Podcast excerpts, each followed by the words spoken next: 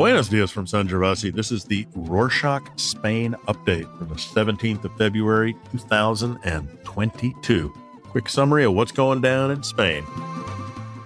We'll start with an update on the current situation between Ukraine and Russia. On Tuesday, the 15th, the Russian government announced a partial withdrawal of its military troops stationed along the Ukrainian border. This piece of news has had a positive impact on markets worldwide, with prices of stocks and even cryptocurrency rising. NATO and Kiev remain skeptical about Russia's moves. Just a day earlier, Spanish Foreign Minister Jose Manuel Albares stated how 40% of Spaniards residing in Ukraine had left or were in the process of leaving the country as a precautionary measure. Albares claims that the Spanish embassy in Kiev is fully operational, but that the government is studying the possibility of withdrawing non essential staff from the area. It's finally confirmed the minimum wage will go up. Minister of Labor Yolanda Diaz confirmed last week the government's decision to raise minimum wage from current 995 to 1,000 euros per month.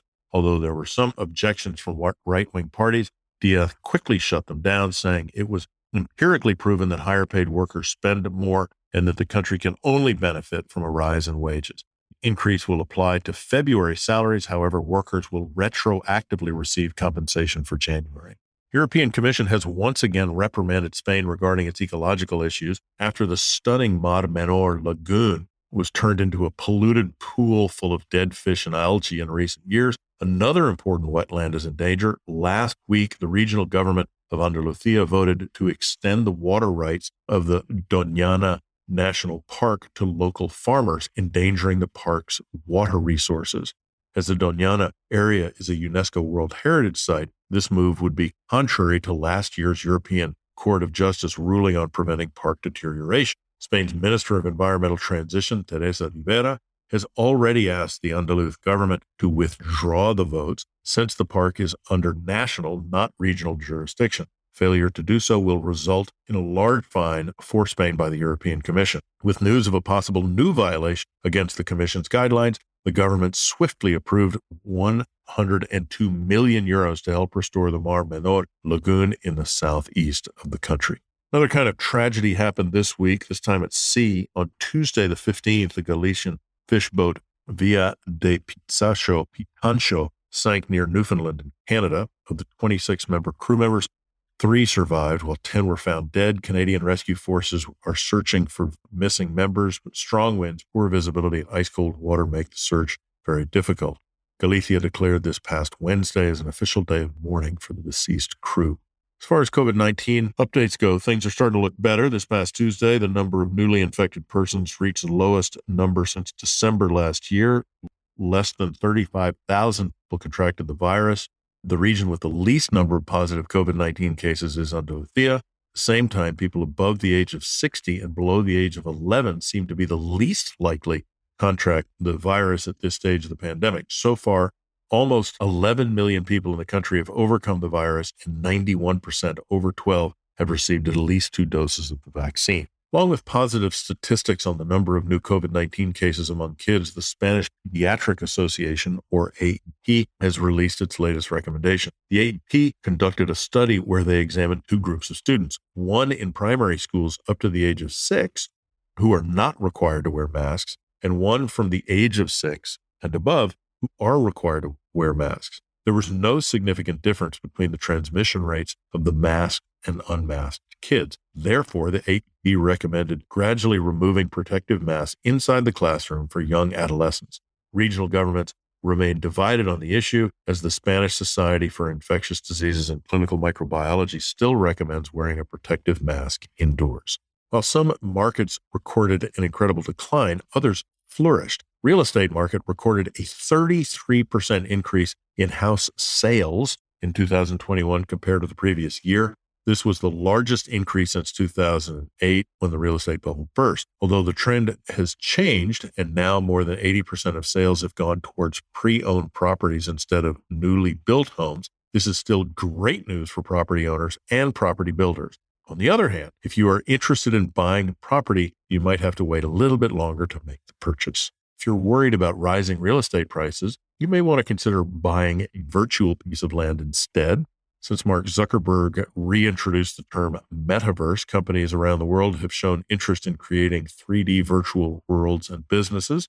One of them is Utopion, a Spanish company that aims to create the first unlimited metaverse by focusing on music and sports venues.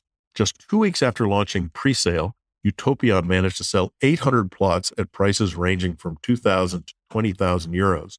For this price, you get a piece of virtual land that you can rent, build on, or exploit, create venues, and later even sell tickets to concerts or sporting events. This type of sale seems to attract large companies like H&M, Nike, Microsoft, and various video game companies that plan to offer services in the virtual world or even allow you to buy their product in real life using 3D simulations. If all this sounds confusing to you, you're not the only one. Read more about this topic and discover the utopian metaverse. Check out the link in the show notes. While on the subject of recent advances in technology, great news from the University of Granada. Their newly developed supercomputer, Albaicin, named after the district in Andalusia, is able to drastically reduce the time to perform complex operations. With its 822 teraflops of processing power, Albaicin will be able to assist scientists and researchers to shorten their work by weeks or even years. Experts at the university claim that the device will help with nanotechnology and artificial intelligence research. Supercomputer will be available to other public universities in Andalusia and in time to companies and public institutions that require this type of computing power.